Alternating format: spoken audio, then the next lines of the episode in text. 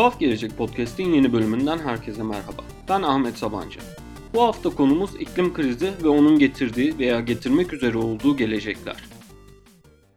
Bildiğimiz üzere iklim krizi bir süredir gündemimizde birçok sebepten dolayı ya da yaşadığımız birçok farklı olaydan dolayı sürekli bu konu üzerine konuşuyoruz. Ancak konuştuğumuz birçok şey hep bunun işte bir 50 yıl sonra, 100 yıl sonra ya da 2100'de geleceğini düşünerek konuşulduğundan ve böyle çok da günümüzde aslında nasıl etkilerinin olduğunu farkında olmadığımızdan dolayı önemsemediğimiz ve bu yüzden de durumun ciddiyetini fark etmediğimiz bir mesele olarak karşımıza çıkıyor. Ancak biraz incelediğimizde ve hani konunun detaylarına bakmaya başladığımızda, günümüzde yaşanan kimi iklim olaylarını ya da başka olayların detaylarını incelemeye başladığımızda aslında iklim krizinin çoktan hayatımızı etkilemeye başladığını ve durumun giderek daha da kötüleşeceğini fark etmeye başlıyoruz. Öncelikle belki haberlerde neredeyse her ayın sonunda ya da yeni ayların başlarında gördüğümüz en sıcak Ocak ya da en sıcak Mart, en sıcak Temmuz haberlerini hepimiz görüyoruz ve bu haberler neredeyse her sene çıkıyor. Çünkü artık durum o kadar ciddi bir noktaya geldi ve hani o kadar kontrol dışında ki neredeyse her yıl gezegeni daha da ısıtıyoruz. Gezegen daha da sıcak hale geliyor ve her ay en sıcak ay olma rekorunu kırmaya başladı. Bu durum elbette kimi bölgeleri daha ciddi bir şekilde etkiliyor. Örneğin son zamanlarda neredeyse her 2-3 ayda bir okyanus kıyısındaki olan şehirlerde ya da ülkelerde gördüğümüz hortumlar, fırtınalar, denge, giderek dengesizleşen havalar, şu an hani son birkaç senedir belki İstanbul'da ya da Türkiye'nin farklı yerlerinde kışın daha saçma bir şekilde geçmesi, neredeyse karın doğru düzgün görünmediği kışların yaşanması gibi şeyler aslında bunların ufak tefek göstergeleri. Ancak bunun yanı sıra durum bazı yerler için giderek daha da kötüleşiyor. Örneğin Porto Rico'nun bir iki sene önce yaşadığı büyük kasırga sonrasında durum hala düzelebilmiş değil. Hala orada insanlar yaşam konusunda ciddi mücadeleler veriyorlar. Buna benzer şekilde örneğin muson yağmurlarının yaşandığı Asya ülkelerinde bu muson yağmurları daha kontrolsüz, daha sert bir şekilde yaşanmaya başlıyor ve insanların yavaş yavaş o bölgelerden uzaklaşması gerekiyor. Elbette bu iklimde yaşanan değişiklikler birçok doğal kaynağı da ciddi bir şekilde etkiliyor. Örneğin tarımla ilgili ciddi sorunları hemen her yerde görmeye başlıyoruz. Tarımcılık giderek daha zorlayıcı ve riskli bir hal almaya başlıyor. Bununla birlikte su kaynaklarında ciddi tehditler ya da sıkıntılar görmeye başlıyoruz. Örneğin Türkiye açısından konuşacak olursak belki çok fazla gündeme alınmıyor, çok ciddi bir şekilde konuşulmuyor ancak özellikle Fırat Nehri ve Dicle Nehri üzerinden bizim aslında Türkiye ve komşu ülkeler, Suriye, Irak gibi ülkelerle yaşadığımız ciddi su krizleri var. Ve bu konuda aslında Türkiye başlangıç noktalarında olduğu için suyu kontrol etmeye çalışıyor. Diğer ülkeleri bir anlamda ciddi krizler krizlerle karşı karşıya bırakma riskine sahip. Ancak Türkiye'nin de bir noktada buna ihtiyacı var. Çünkü kendisinin de böyle bir krizle karşılaşma riski var. Ancak biz bunları elbette konuşma şansı bulamıyoruz. Çünkü maalesef gündemimiz sürekli başka şeylerle dolu oluyor. Fakat bunları konuşmadığımız sürece de yakın zamanda bunların ciddiyetini ve bunların yaratacağı sorunları da daha hızlı bir şekilde göreceğiz. Üstüne üstlük hani ülkemizdeki tarım konusundaki duyarsızlıkları ve tarıma giderek yatırımın azalması gibi şeyleri de hesaba kattığımızda aslında biz farkında olmadan elimizdeki imkanları çok kötü bir şekilde kullanıyoruz ve iklim krizinin bizi daha sert bir şekilde etkilemesine sebep oluyoruz. Bunun yanı sıra bahsettiğim bu kaynak krizleri, havanın değişerek giderek daha kötüleşmesi aslında insanların yaşamlarını da kökten değiştirme gücüne sahip. Örneğin bir noktadan sonra tarım yapılamamaya başladığında ya da örneğin bizken bu konuda ciddi adımlar atmayıp da iklim krizinin gerçekten ciddileşip artı 2 artı 3 derecelere kadar çıkmasına izin verdiğimizde bundan belki 30-40 yıl sonra hatta belki de daha öncesinde su göçleri, iklim göçleri gibi şeyler duymaya başlayacağız. Ve hani düşündüğümüzde sadece Suriye İç Savaşı'ndan sonra yaşanan göçlere dünyanın nasıl bir tepki ver, veremediğini de göz önünde bulundurduğumuzda bu su göçlerinin ve iklim göçlerinin giderek daha büyük sorunlar yaratma ihtimali söz konusu. Hatta bu durum belki hani çok da farazi görünüyor olabilir ama 2100 yılına kadar biz hiçbir şey yapmazsak ve artı 100 artı 4 derece bir ısınmaya sebep olursak örneğin şu anda yaşadığımız Anadolu'dan Avrupa'nın ciddi bir özellikle güney ve orta bölgelerine kadar hepsi yaşanmaz derecede ısınacak ve denizin yükselmesi yüzünden birçok kıyı bölgesi yaşanmaz hale gelecek. Böyle bir ısınma sonucunda tabii ki şu anda buzul olan Sibirya'ya hepimiz taşınmamız gerekecek. Çünkü orada artık bir buzul vesaire kalmamış olacak. Ve hani böyle bir durumda da tamamen kuzey ülkelerinin eline düşmüş olacağız dünyanın büyük bir çoğunluğu olarak. Bunun yanı sıra kutuplardan ve Sibirya'dan bahsetmişken kutupların da bu durumdan ciddi bir şekilde etkilendiğini az çok haberleri takip ediyorsanız ya da biraz meraklıysanız görüyorsunuzdur. Kutuplardaki erimenin seviyesi giderek daha riskli bir hale geliyor ve bundan çok kısa bir süre sonra eğer bu şekilde ısınmaya devam edersek kutuplardaki Arktik denizinin tamamen buzsuz dönemler yani tamamen erimiş dönemler geçirmesi söz konusu olabilecek. Bu da demek olur ki yani bu eriyen buzların hepsi diğer denizleri ve okyanusun diğer kısımlarını doldurmaya başlayacak ve kıyı kıyılardaki birçok şehir vesaire su altında kalma riskiyle karşı karşıya olacak. Elbette böyle bir duruma karşı şu anda ne ciddi bir hazırlık yapılıyor ne de herhangi bir şekilde bir eylem planı ya da bir buna karşı bir şey söz konusu. Aksine kutuplardaki bu erimeyi özellikle petrol şirketleri ya da diğer madencilik şirketleri kendilerini bir avantaja çevirmeye çalışıyorlar ve bunlar erimişken örneğin işte biz oradan kargolarımızı götürebilir miyiz ya da bu erimeyi değerlendirerek daha fazla petrol çıkarabilir miyiz diye düşünüyorlar. Açıkçası bu kötü duruş, bu umursamaz duruş birçok sektörde, birçok şirkette, birçok devlette söz konusu. Örneğin Amerika'nın kalkıp Paris Anlaşması'na imzasını çekmeye niyetlenmesi ya da Paris Anlaşması'na imza atanların büyük bir kısmının bile bu konuyla hiçbir şekilde ilgilenmemesi, ciddi adımlar atmaması açıkçası durumun giderek daha da kötüleşmesine ve daha ciddi sonuçlarla karşı karşıya kalmamıza sebep olacak. Örneğin Çin'in şu an dünyanın fabrikası sayabileceğimiz Çin'in bu konuda yeterli hiçbir şekilde adım atmıyor olması, daha fazla kömür ve petrolle şeye devam ediyor olması bunun örneklerinden sadece bir tanesi. Aynı şekilde Türkiye'de de enerji yatırımları vesaire söz konusu olduğunda hala bu konunun hiçbir şekilde ciddiye alınmadığını ya da konuşulmadığını görüyoruz. Zaten ülkemiz bu konuda ciddi anlamda sıkıntılı. Çünkü elimizde bunları değiştirebilecek potansiyeller vesaire olmasına rağmen bunları değiştirmek adına hiçbir şey yapmıyoruz. Ancak bunun da temelinde yatan asıl sebep durumun ciddiyetinin tam olarak farkında olmamamız ve açıkçası bunun ne gibi sonuçlar getirebileceğini ve hatta getirmeye başladığını görmüyor olmamız. Bunun olmamasının sebebi de açıkçası durumun adını koymamış olmamız. Çoğu insan iklim krizini gayet farazi bir şey olduğunu zannediyor, ciddiye almıyor. Hatta iklim krizini reddedenler gerçek olmadığını, bir komplo teorisi olduğunu düşünenler bile var. E böyle bir durumda da örneğin Amerika'daki bir senatörün işte fotosentez diye bir şey var. Canım iklim krizi yok o yüzden yalan dediği bir noktada. Ve komplo teorilerinin ve bu tarz başka saçma sapan hikayelerin giderek daha da yaygınlaştığı bir noktada elbette bu durumun bir adını koymak ve durumun ciddiyetini anlatmak zorundayız. İklim krizi ve yani içinde yaşadığımız sorunu konuşacaksak üç tane temel kavramı net bir şekilde ortaya koymamız gerekiyor. Birincisi antroposen. Antroposen coğrafyacıların şu anda dünyanın içinde bulunduğu çağı ve süreci anlatmak için kullandığı bir kavram ve hani bu kavramın anlamı özetle şu. Şu an insanlık ve insanlığın kurduğu medeniyet o kadar gezegeni etkileyecek bir noktaya geldi ki gezegendeki en büyük değişimi yaratan faktör herhangi bir doğa olayı ya da başka bir şey değil insanlar. Çünkü madenlerle, fabrikalarla, kapitalizmin kendisiyle dünyanın tamamen yapısını, iklimini değiştirmeye başladık. Ve bu iklimini değiştirmeye başlamamız aynı zamanda 6. kitlesel soykırıma yani neredeyse hemen her gün bir birkaç canlı türünün dünyadan yok olmasına sebep oluyor. Bu yok olma süreci, bu soykırım süreci tamamen kontrolsüz bir şekilde devam ediyor ve buna dair de ciddi hiçbir adım atılmıyor. Bu soykırım sürecinin ciddiyetini hani belki şu şekilde anlatabiliriz. Hani en son böyle büyük bir soykırım olduğunda dünyaya dev bir meteor çarpmıştı ve dinozorlar ve benzeri türler ortadan kalkmıştı. Ancak bu o yüz binlerce yıllık bir sürece yayılıp devamında gelen yüz binlerce yıllık süreç içerisinde kendisini kontrollü bir şekilde kurtarabilmişti. Ancak bizim yarattığımız bu soykırım neredeyse sadece birkaç yüzyıl hatta birkaç on yıl içerisinde çok daha hızlı bir gerçek bir şekilde gerçekleşiyor.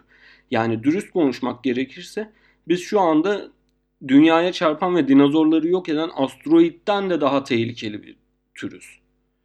Ve bunların hepsinde beraberinde iklim krizi dediğimiz şeyi, dünyanın giderek daha fazla ısınmasını ve bu ısınmayla beraber dünyanın yapısının, okyanusların, denizlerin seviyesinin değişmesi, iklimin tamamen kontrolsüz bir şekilde değişmesi gibi sonuçları beraberinde getiriyor. Evet de hani iklim krizi belki bir şekilde hani sonuçlanacak, bir şekilde belli bir noktada dur, duraklayacak ya da sabitleyecek ama eğer bunu biz bir şekilde kontrol etmezsek onun sabitlendiği ya da durulmaya başladığı noktada dünyada insanlık diye bir şey kalmaması bile söz konusu olabilir. Elbette böyle şeyleri düşünmeyi kimse istemez ya da böyle şeyleri hesaba katmayı, böyle bir ihtimali düşünmeyi kimse istemez. Ama maalesef yarattığımız dünya ve yarattığımız koşullar şu anda böyle. Ve buna karşı bir şeyler yapmamız gerekiyor. Şimdi neler yapmamız gerektiğinden, daha doğrusu neler yapmak zorunda kalacağımızdan biraz bahsetmemiz gerekiyor. En temelde yapmamız gereken şey artık eski normalin yani dünyanın eski günlerinin bizim insanlık olarak yaşadığımız o rahat işte kaynakların asla bitmeyeceği dünyanın sonsuz bir cennetmiş gibi yaşandığı düşüncesini bir kenara bırakıp yeni normalimizi ve yarattığımız sorunları kabullenmemiz gerekiyor. Bu yarattığımız sıkıntıları, dünyanın üzerindeki etkimizi kabullenmeden bir şeyleri değiştirmemiz ve kendimizi değiştirmemiz söz konusu olmayacak. Ve açıkçası eski normalimizi bırakıp da yeniyi kabul etmek de çok zor. Çünkü o eskinin rahatlığı, kendimize duyduğumuz güven, insanlık olarak böyle çok ulvi hatta hani biraz daha dini şeyleri düşünecek olursak tüm gezegenin bizim için yaratıldığı fikri şu anda yaşadığımız koşulların tamamen tersi bir durum. Ve bu duruma karşı da birçok insan hani o eski fikirlere sarılmaya, kendisini o şekilde mutlu etmeye çalışmaya çalışıyor. Bu yüzden de aslında iklim krizini ve yarattığımız sorunları reddetme gibi sıkıntılarla karşı karşıyayız. Ancak bunun bırakmamız gerekiyor. Elbette işte teknolojinin bir şekilde bu iklim krizine vesaireye çözüm olabileceğine dair tezler var. Kimi girişimciler işte karbon yakalama gibi hani havadan karbonu yakalayıp işte saklayarak iklimi kontrol edebileceklerini falan söylüyorlar. Ancak şu ana kadar yapılan hiçbir çalışma ya da üretilen hiçbir karbon yakalama aracı açıkçası başarılı olamadı. Aksine çok çok yavaş çalışıyor, yeterli bir etkiye sahip değil ve üstüne üstlük çok pahalı. Bunun dışında bir, bir diğer şey de hani soyu tükenmekte olan yani soyu tükendi tükenecek noktadaki hayvanları yeniden hayata getirme. Onların yakalanan bir şekilde korunmayı başarılmış DNA'larından tekrar onları hayata getirmeye hatta soyu tükenmiş bazı hayvanları tekrar hayata getirme çabaları var. De-extinction dediğimiz. Bunların nasıl sonuçlar yaratacağına dair hiçbir fikrimiz yok. Buna dair ufak tefek deneyler yapılıyor. Şu ana kadar bir güvercini, soyu tükenmiş bir güvercin türünü hayata getirdiler vesaire ancak oldukça riskli şeyler. Bunlara da çok fazla açıkçası bel bağlamamamız gerekiyor. Bunun yanı sıra yapılması gerekecek belki de en temel şeylerden bir tanesi enerji üretim ve tüketimimizi en baştan gözden geçirmek ve bunu tamamen sıfırlamak. Tamamen petrol ve kömür dışındaki enerjilerle dünyanın sürdürülebilir hale gelmesine sağlamak.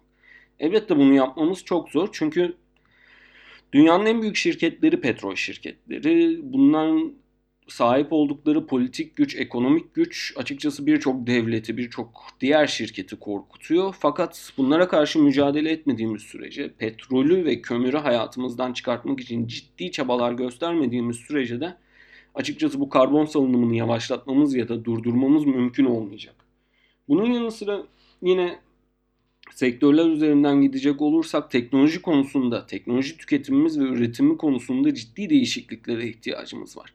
Çünkü şu anki işte her sene sanki böyle bir kıyafet modasıymış gibi yeni telefonların üretilmesi, yeni bilgisayarların üretilmesi ve bilgisayarların ve telefonların uzun ömürlü ve tamir edilebilir şekilde üretilmek yerine olabildiğince hızlı şekilde yenisi alınacak gibi bozulacak. Daha doğrusu hani bir an önce yenisini satabilmek adına çabuk bozulabilecek şekilde yapılması aslında çok büyük bir risk. Çünkü kullandığımız cihazların içerisinde birçok ciddi maden var ve bu madenlerin çıkartılması çok zahmetli ve aynı zamanda doğaya da ciddi zararlar verebilecek bir süreç. Sadece kullandığımız cihazlardaki piller bile aslında çok ciddi bir şekilde risk oluşturuyor ve biz bunları daha uzun ömürlü yapmadığımız, sürekli çöpe atılabilir, geri dönüştürülemez şekilde yaptığımız için de aslında ciddi bir risk yaratıyoruz. Elbette işte Apple gibi markalar işte tüm cihazlarını olabildiğince geri dönüşümlü ürettiklerini vesaireyi söylüyorlar. Ancak ne olursa olsun bu her sene yeni telefon modası gibi modaları bırakmadıkları sürece bunların çok da ciddi bir faydası olmayacak. Evet de bununla birlikte bir diğer ciddi endüstri, çevreye zarar veren bir diğer ciddi endüstri de endüstriyel gıda üretim süreci. Özellikle de et üretim süreci. Hayvanları tamamen kapattığımız, neredeyse hani fabrikadan çıkartılıyormuş gibi şekilde yetiştirdiğimiz, aşırı hızlı yetiştirmeye, aşırı fazla sayıda yetiştirmek için gösterdiğimiz çaba aslında hem kaynaklarımızın daha ciddi bir şekilde hızla tüketilmesine hem de doğaya zarar, başka türlü zararlar verilmesine sebep oluyor. Yani belki şu anda sadece bilim kurgu gibi görünen işte sentetik etler ya da laboratuvarda üretilen etler böyle sizi cezbetmiyor olabilir ama yakın zamanda bu şekilde devam edersek endüstriyel gıda üretiminin ciddi bir şekilde elden geçirilmesi ve hatta küçültülmesi gibi bir şeye yapmazsak o sentetik etleri bulabildiğinizde bile mutlu olacaksınız. Çünkü vejetaryanlık dediğimiz şey hani böyle birilerinin internette hava attığı ve şey yaptığı bir yemek tar yeme tarzı olmaktan çıkıp bir zorunluluk haline gelecek.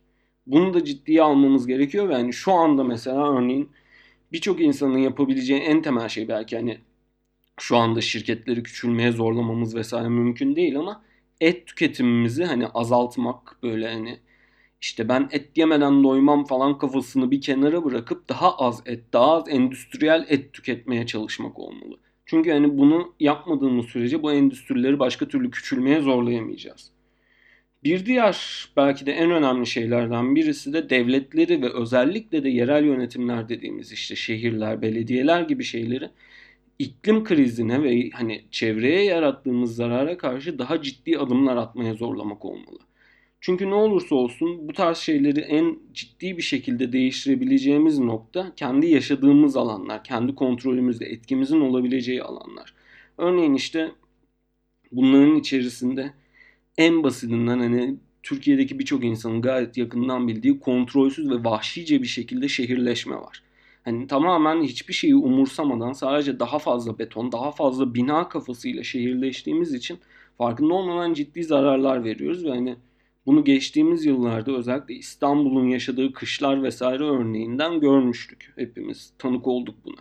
Bunun yanı sıra birçok şehir, birçok belediye atık düzenlemesi, atık kontrolü ve geri dönüşüm konusunu açıkçası ciddiye almıyor. Bunları çok daha ciddi bir şekilde kontrol etmemiz gerekiyor. Bu konuda belediyelerin ciddi bir şekilde yatırım yapması gerekiyor. Bunun en basit örneği örneğin Avrupa'daki ülkeleri birçok ülkede birçok şehirde gördüğümüz atıkların böyle gayet geri dönüştürülebilir şekil, bir şekilde toplanması ve orada yaşayan insanların buna zorlanması. Çünkü bu konuda biraz zorlama gerekiyor ve alışkanlıkların değişmesi gerekiyor. Örneğin bu yüzden ben plastik poşetlerin ücretli hale getirilmesinden fazlasıyla memnun oldum. Umarım bu tarz şeyler devam eder. E, bunun yanı sıra belediyeler birçok anlamda küçük çaplı değişimleri beraberinde getirebilir. İşte örneğin plastik ve petrol konusunda yaşadıkları şehrin için, yönettikleri şehrin bağımlılığını düşürmek için daha fazla etki yaratabilirler.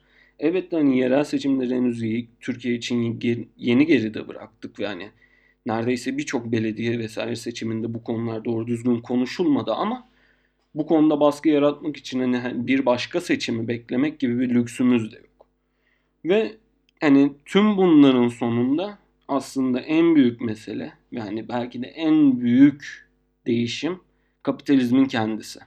Evet işte hani şimdi böyle gayet hani belki solcu bir nutuk attığım falan gibi şeyler düşünebilirsiniz. Ancak şu anda yaşadığımız sorunların %99'u kapitalizmin bizim zihnimizde yarattığı ekonomi algısı, büyüme algısı ve tüketim algılarından kaynaklı.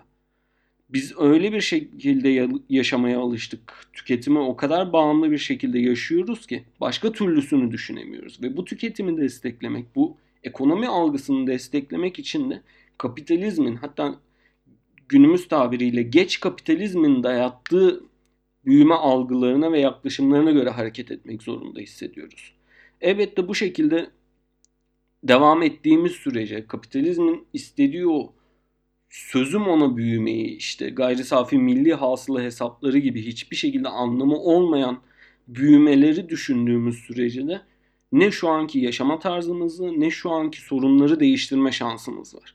Bunun dışında bir dünyayı, bunun dışında bir yaşamın nasıl olacağını düşünmemiz gerekiyor. Bunu yapmadığımız sürece de maalesef ciddi bir değişim yaratmamız ya da hani herhangi bir şekilde kapitalizmi belki uslulaştırmamız gibi bir şey söz konusu olmayacak. Çünkü hani kapitalizmin şu anki algısını değiştirmesi çok da mümkün değil. Hani bunun en basit örneklerinden bir tanesini geçenlerde Wall Street Journal'ın podcast serisi vardı. Future of Everything olması lazım. Orada işte 3 bölümlük bir iklimin iklimin masrafları tarzında bir seri yapmışlar. Ve hani tek konuştukları tamamen hani işte iklim yüzünden gıda kaynaklarında şöyle değişimler oluyor vesaire. Üreticiler bunların masraflarını nasıl karşılayacak? Tekrar nasıl tüketimi sürdüreceğiz? Belki de tüketimi sürdürmememiz gerekiyor. Belki de tüketimi azaltmamız gerekiyor.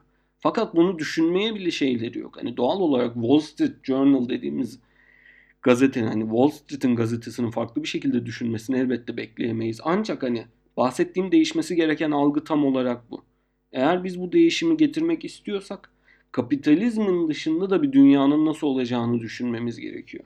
İşte bu yüzden de örneğin işte şu anda özellikle Avrupa'da ve Amerika'da yayılmaya başlayan Extinction Rebellion gibi hareketleri ya da Solar Punk gibi işte iklimin sonrasında ve bu krizin sonrasında bir dünyayı, bir ütopyanın nasıl olması gerektiğini düşünen bilim kurgu akımlarını gerçekten ciddi bir şekilde önemsiyorum. Çünkü farklı dünyaları düşünmemiz gerekiyor. Ve eğer bu farklı dünyaları düşünmezsek muhtemelen kapitalizmin aşkıyla, o tüketimin sürekliliği aşkıyla kendimizi çok daha kötü bir dünyanın, çok daha felaket bir dünyanın içerisinde bulacağız ve hani o konu neredeyse eminim ki hani o, o zamanki kapitalistler, o zamanki liderler de hani çok da bizim ne durumda olduğumuzu ya da bu insanlığın kendisini nasıl kurtaracağını çok fazla düşüneceklerini sanmıyorum. Hani çünkü biliyorsunuz Elon Musk'lar işte ya da Jeff Bezos'ların derdi dünyayı kurtarmak değil Mars'a nasıl kaçacaklarının planını yapmak. Hani bunu kendileri de söylüyorlar. Onların derdi hiçbir şekilde dünyanın daha iyi bir hale gelmesi ya da yaşanabilir kalması değil. Kendilerini kurtarma peşindeler. O yüzden bunu da hesaba katmamız gerekiyor. Hani bundan sonrasının nasıl olacağını düşünmek istiyorsak kendimizi iklim krizinin getireceği o felaket dünyadan korumak istiyorsak şu anda içinde yaşadığımız dünyanın içinde yaşadığımız dünyanın koşullarının ötesinde de bir dünyayı hayal etmeye başlamamız ve hani onu ortaya koymak için mücadele etmeye başlamamız gerekiyor. Çünkü unutmamamız gereken bir şey varsa o da kapitalizmin ya da devletlerin, politikacıların söylediği işte sadece kişisel değişimlerle yapacağımız hayatımızdaki değişikliklerle gezegeni kurtarabileceğimiz ya da iklim değişimini durdurabileceğimizin bir yalan olduğu. Çünkü ne olursa olsun bizim yapacağımız ufak tefek değişikliklerin ya da hayatımızdaki küçük değişikliklerin etkisi çok çok düşük.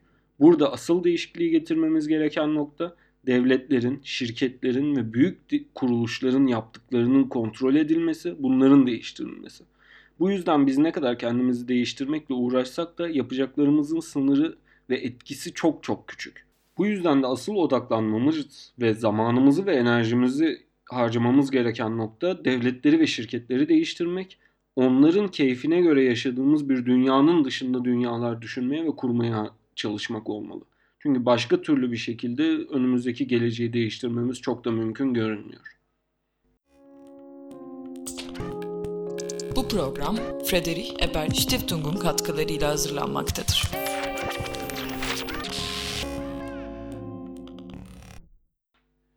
Programı bitirmeden önce bu haftanın tavsiyesini sizlere vermek istiyorum. Bu haftanın tavsiyesi bir kitap Geoff Mann ve Joel Wainwright'ın yazdığı Climate Leviathan, A Political Theory of Our Planetary Future. Kitap tamamen aslında hani özellikle podcast'in ikinci bölümünde konuştuğumuz iklim değişiminin politik teoriyi ve hani yaşadığımız politik algıyı nasıl değiştireceği ve nasıl potansiyel iyi ve kötü değişimleri getireceği konusu üzerine odaklanıyor. Kesinlikle tavsiye ediyorum hani çok sağlam bir okuma. Ben de bu aralar tekrar başladım okumaya kendisini. O yüzden bu haftanın tavsiyesi olarak da Climate Leviathan isimli kitabı veriyorum. Kitabı erişebileceğiniz linkleri de podcast'in açıklama kısmında bulabilirsiniz. Medyapod'un podcastlerine Spotify, Google Podcast, iTunes ve Spreaker üzerinden ulaşabilirsiniz. Medyapod'u desteklemek için patreon.com slash medyapod. Tuhaf Gelecek Podcast'im bir bölümünün daha sonuna geldik. Bu bölümle ilgili notlara ve daha fazla bilgiye ulaşmak için ve aynı zamanda e-mail bültenine abone olmak için tuhafgelecek.com adresini ziyaret edebilir. Eğer sosyal medyada takip etmek istiyorsanız da Tuhaf Gelecek kullanıcı adıyla Twitter ve Instagram'da beni bulabilirsiniz. Bunun yanı sıra eğer Tuhaf Gelecek Podcast'i desteklemek istiyorsanız hem patreon.com slash Ahmet Asabancı adresinden maddi olarak destekte bulunabilir hem de iTunes, Google Podcast ve diğer platformlarda yorum ve review bırakarak podcast'in daha fazla yayılmasına ve duyulmasına yardımcı olabilirsiniz. Bu haftalık benden bu kadar. Bir sonraki bölümde görüşmek üzere.